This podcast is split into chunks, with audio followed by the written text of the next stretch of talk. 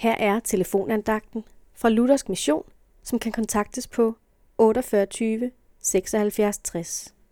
Andagsholderen i dag er Jakob Køller Hansen.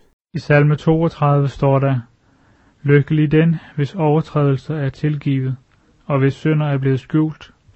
Lykkelig det menneske, som Herren ikke tilregner skyld, og i hvis sind der ikke er svig. Hvem er lykkelig?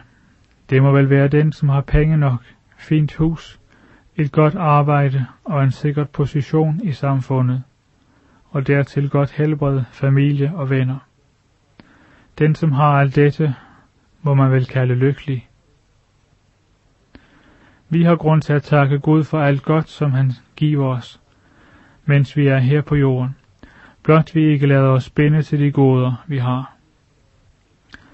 Men Bibelen siger noget andet og mere end dette. Lykkelig den, hvis overtrædelse er forladt, hvis synd er skjult. Det største af alt er at være et Guds barn ved troen på Jesus. Lykkelig er den, som står i nåde hos Gud.